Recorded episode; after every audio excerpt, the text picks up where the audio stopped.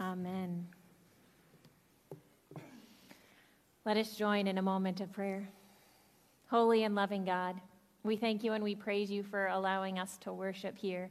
We thank you and we praise you for allowing us to come here to, to be together, to worship with one another, and to have this community. Sometimes, Lord, we take that for granted. As we read from those who are sent into exile, may we feel comfort and peace, knowing that not only do we have homes, but we also have a home to worship in. Thank you, Lord, and we praise you on this day, and we ask that you bless the words of our mouths and the thoughts of our minds, so that all that we do and all that we say can be holy and acceptable to you, O Lord, our rock and our Redeemer. Through Christ our Lord, we pray. Amen. So, Jeremiah chapter 29, verse 11, is one of the most popular biblical verses that's recited and known by many. It's a verse that you will frequently find on graduation cards and graduation gifts. Anybody here ever buy a graduation card or gift with this verse on it? I know I certainly have. It's a verse that people will sometimes recite to those who might feel a little lost. Maybe you're with somebody and they're feeling lost and you've said this verse to them. Don't worry, God knows the plans that God has for you. It's a verse used to comfort those who maybe hit a bump in the road in their career. Maybe they get laid off or lose their job or are not advancing the way that they want to, or, or maybe they hit a bump in the road in their personal life. And, and maybe you shared these words for them, these, these words like, Don't worry, God knows the plans God has for you to give you a future with hope. It's a powerful verse that many of us use to inspire others, maybe even to inspire ourselves when we need it. But here is the catch about this verse. If we don't understand the meaning behind this verse, I actually think we miss its power. If we just take this verse as is and we just use it out of context and we just throw this verse at anybody whenever they're going through a hard time, we're like, oh, don't worry. God knows the plans that God has for you. No matter what, God's got plans for you. Don't worry, don't worry, don't worry. If we just just say those words, but we don't understand the meaning behind the verse, then I think that we miss this verse's power because this isn't just some fluffy verse that the prophet Jeremiah spoke to make the people feel better. To tell you the truth, Jeremiah wasn't fond of very fluffy verses. He was known as the weeping prophet and he called it as he saw it, and he was not known for fluffy words. And so this is not just some fluffy verse that the prophet Jeremiah spoke to make the people feel good. That's not what this is at all.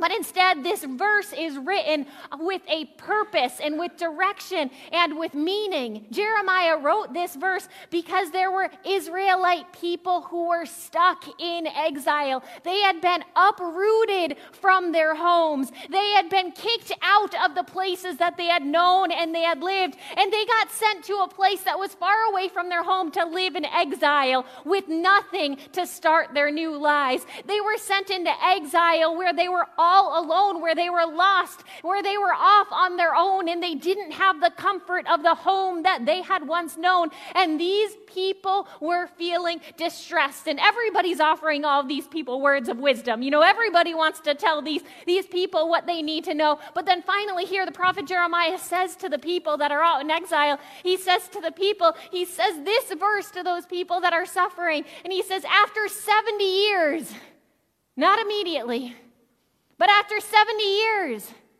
God's plans will be known for you.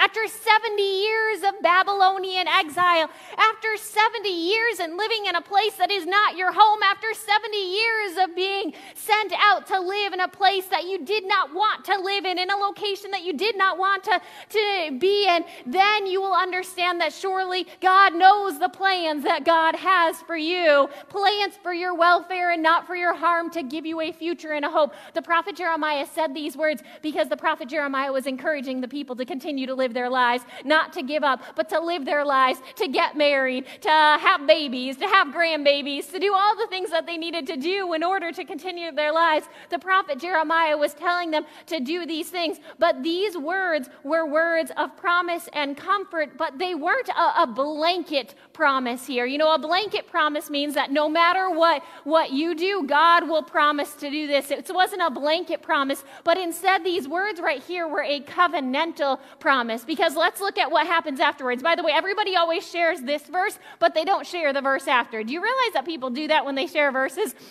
It's like we take one verse out of context and we share that verse to make people feel better, but we don't tell all the rest of the verses around it. But so often it's the verses around it that give us even more instruction than that one verse that we share on a regular basis. Well, so this verse is so commonly shared, Jeremiah 29, verse 11. But if we look at the next verses, we can find even more wisdom because this wasn't a blanket promise, but this was a covenantal promise. Now, a covenantal promise means that it's a two way promise. God makes a promise, but God God expects a promise to be kept in return. That's what a covenant is. Anybody here married? Give me a little raise of the hand if you're married. If you're married, did you say vows to your partner? Yes, and when you made vows to your partner, that was a covenantal promise. Whenever I officiate somebody's wedding, I always say if you're writing your own vows, at least make sure that you're vowing something to one another. If you want to write your own vows, that's fine, but make sure that there's a promise in there. Don't just tell the person that you love them and all these wonderful things. That's not promising anything, but instead make a vow make a promise to the person that you are committing your life to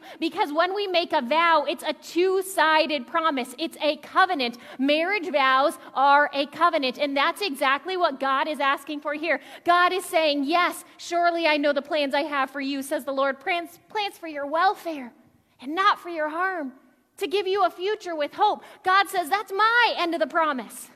I will uh, keep this side of the promise, but here's the people's side of the promise. Then, when you call upon me, and when you come and pray to me, I will hear you.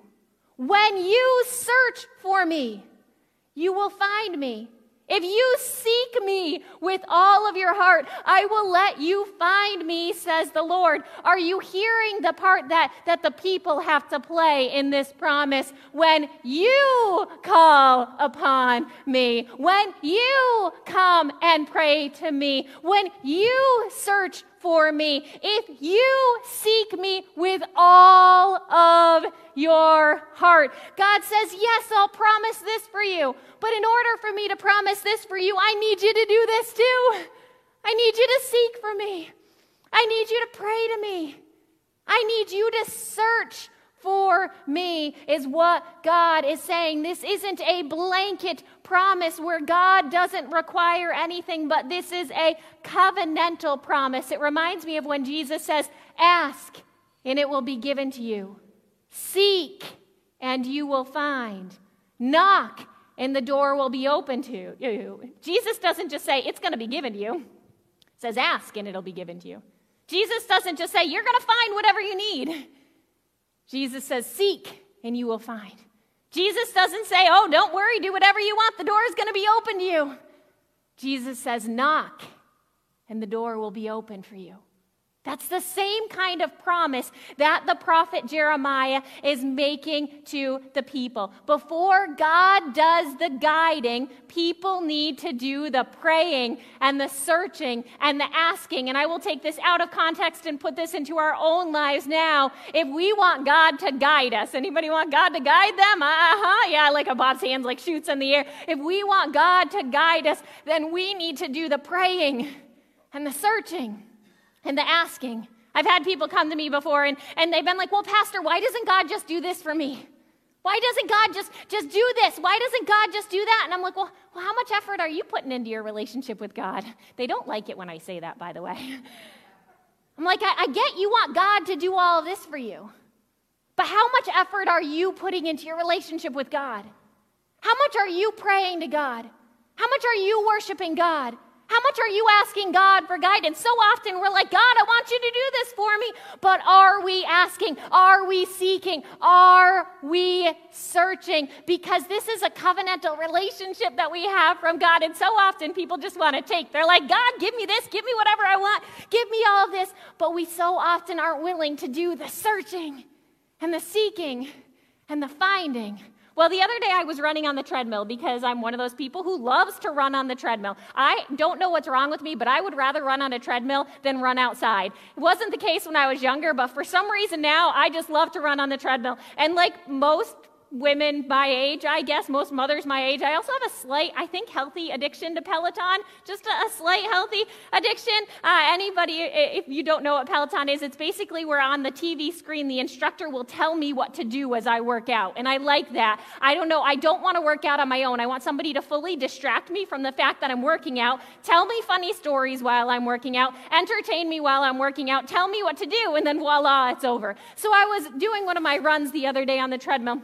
And I was running to uh, this instructor named Adrian Williams, who I absolutely love. He's like super strong, and I'm like, oh, good, I'm to work out with him because he's to help me get super strong. I don't know, that's my mentality there.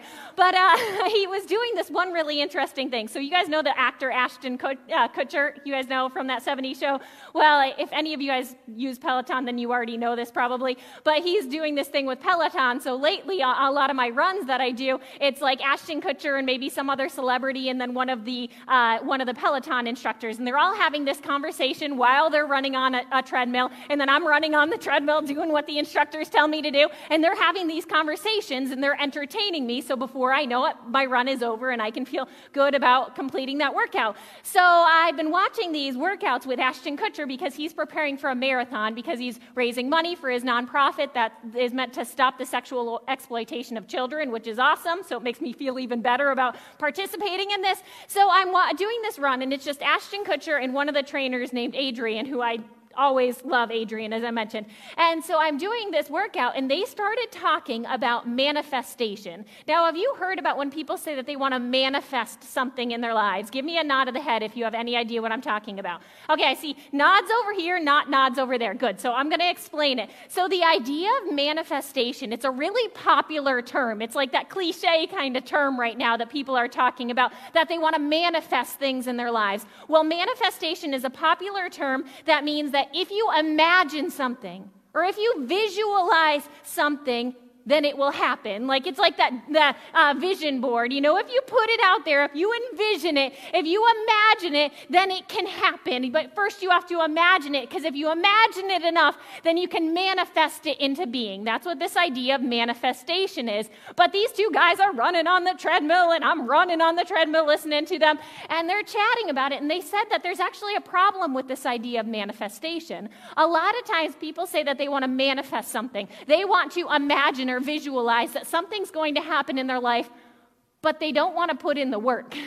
They want to manifest, they want to visualize that something's going to happen in their life, but they don't want to put in the work. And so they were saying that's the problem with this idea of manifestation because somebody says, Well, I, I envision, I, I dream that this is going to be a part of my life, and they, they expect it to happen but they don't want to do the work. It's like somebody who wants to run a marathon and they're manifesting that they're going to run a marathon, but they don't train for the marathon. Now, somebody who doesn't train for a marathon isn't going to make it that 26.2 miles. I know I wouldn't make it that 26.2 miles. And so, you know, it's that idea that if you if you want to manifest, you can't just imagine something is going to happen, but you have to put the work into it as well. So often people might manifest that they're going to grow in their career, that they're going to get a, a promotion, that something awesome is going to happen. But during their time when they're at work, they spend more time gossiping and hanging out with their colleagues than they do actually working for that promotion. Well, that manifestation isn't going to happen if we don't put in the work. Well, they were talking about this, and of course, what verse is in my head? This verse and these verse following, verses following. And so I'm thinking about this as I'm running on the treadmill. I like how I run for you guys, you know, as I'm running on the treadmill and, and, and I'm listening to them talk about this and the problem with this idea of manifestation that people don't put in the work. And I'm thinking not just about verse 11 that everybody knows and everybody recites and they imagine that it's a blanket promise, but I'm thinking about the verses after, the verses after that tell us that this isn't a blanket promise from God.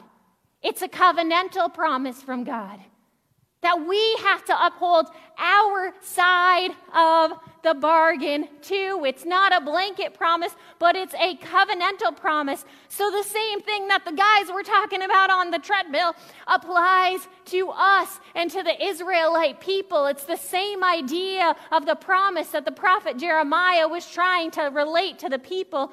Yes, God has a purpose.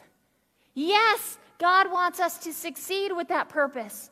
Yes, God wants to help us on the path of life. but the only way to find the path is to seek the path.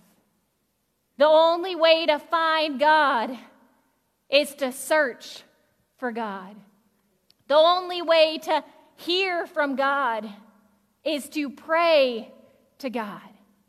Guys, get. I know I'm, whenever I'm preaching a sermon like this, I realize I am totally preaching to the choir here because you guys get this, but I'm going to explain it again. It's a two sided relationship. We can't just think that something's going to happen, but we have to put the work in as well. Because our God is a covenantal God. Our God makes a vow to us. But we have to uphold our side of the vow as well. Now, I'm going to give a little two cents. Lori's sitting right here. Now, Lori, during Bible study, I know I didn't warn her of this. I do this to our Bible studiers sometimes when they type in really interesting comments. I had to go back and find Lori's. Lori said it so well. She said, We have to put effort into our relationship with God. If we want God to be there with us, to guide us, then we need to put in the effort. So if you see people out there and, and they do what sometimes people do to me, they're like, well, why doesn't God just do this for me? Why doesn't God just bring the man of my dreams right to my door? I do know one person that that actually happened. He was a delivery guy. But, anyways, you know, why, why doesn't God just do that? Though that person was a faithful, worshipful person, though. She was, she was a good person. But, you know, why doesn't God just do this to me? Why doesn't God just do this for me? Why doesn't God just make all this happen? Sometimes we have to ask Are you searching? Are you seeking?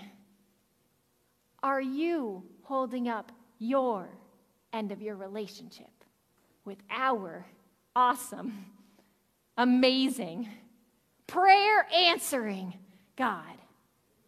Because this is a two way relationship. We can't just take from God, we got to give to God as well. Let's join in a moment of prayer. Holy and loving God, we know that we need to seek you to find you. We know that we need to pray to you to get answers from you. We know that we need to search for your guidance in order to have you guide us. So, Lord, here we are, praying, seeking, and searching. Will you guide us in our lives? And if there are people in our lives that, that need your guidance but don't know how, help us to lead them to seek you. Help us to guide them to seek you and to find you. And Lord, we pray this in every prayer through Christ Jesus, our Lord and our Savior, who taught us to pray, saying, Our Father, who art in heaven, hallowed be thy Thy kingdom come, thy will be done, on earth as it is in heaven. Give us this day our daily bread, and forgive us our debts, as we forgive our debtors. And lead us not into temptation, but deliver us from evil. For thine is the kingdom, and the power, and the glory forever. Amen.